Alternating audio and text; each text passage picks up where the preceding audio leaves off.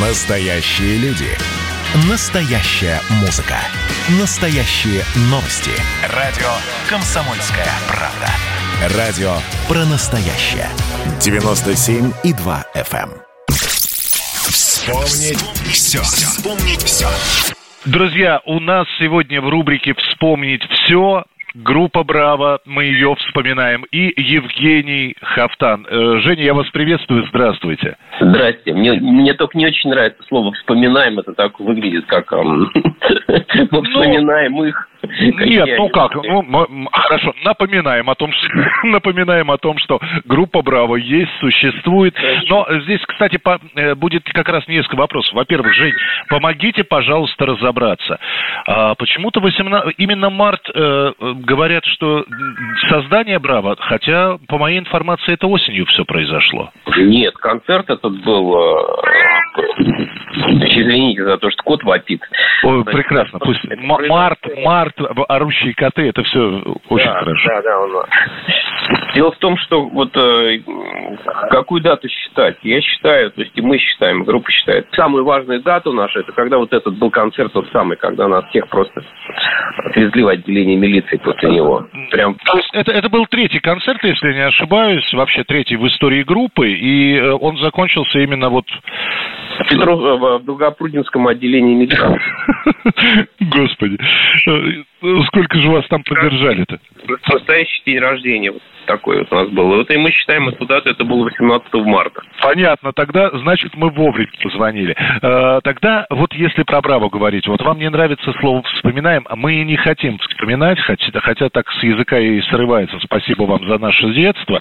Э, Жень, скажите, пожалуйста, Браво э, заморожено, поставлено на паузу, это троеточие, потому что в дальне- э, дальше будет вопрос про ваш сольный проект. Ни- никаким образом ничего не заморожено. Не более того, как заморожена вся страна сейчас. То есть мы играем концерты с Браво по-прежнему. Играли до пандемии и думаем продолжить. Наверное, осенью мы сыграем большой концерт в Москве и, возможно, покажем какие-то новые песни. Поэтому нет, все, все происходит.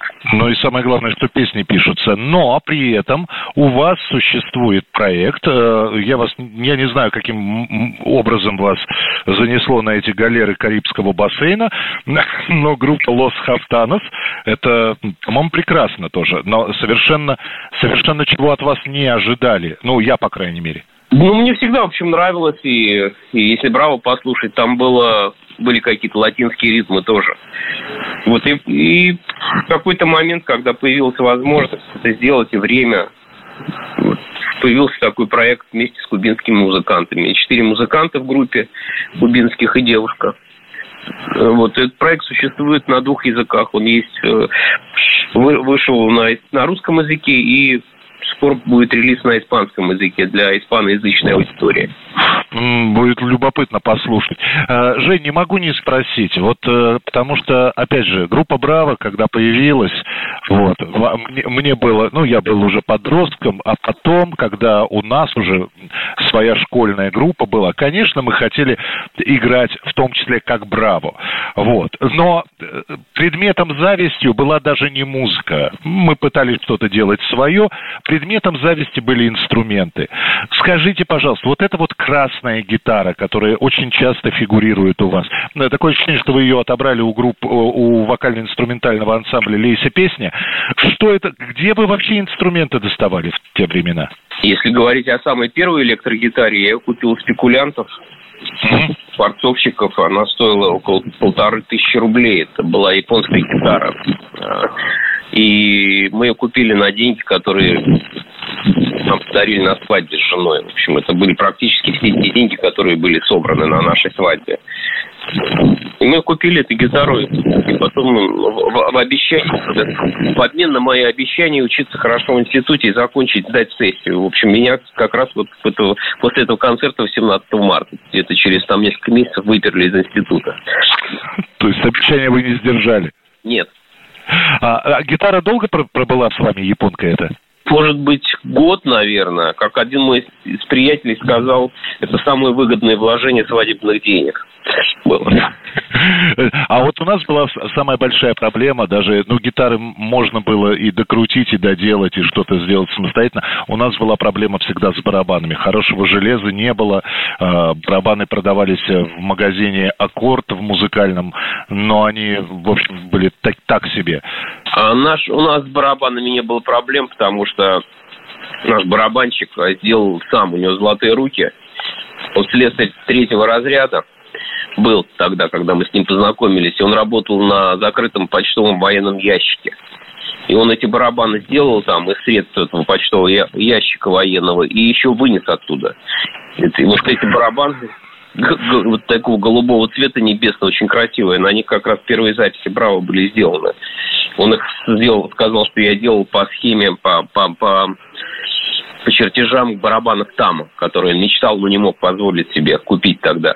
Сейчас это, конечно, слушается совершенно как, как какой-то параллельный мир. Жень, спасибо вам большое. В общем, мы надеемся, во-первых, услышать от Браво новые песни.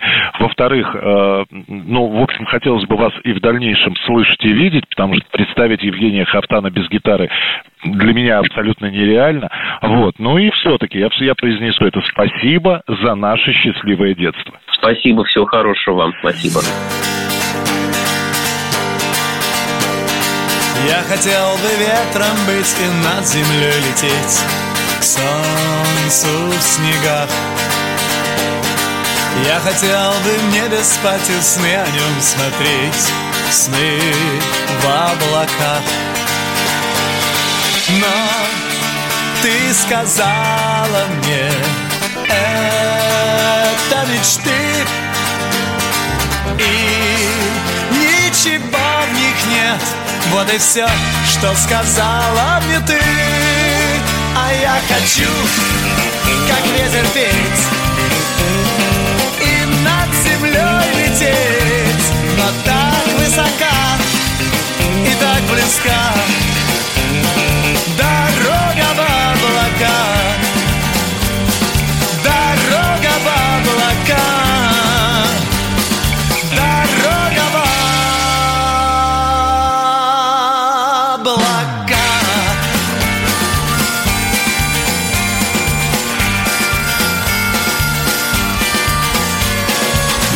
Хит-парад. На радио «Комсомольская правда».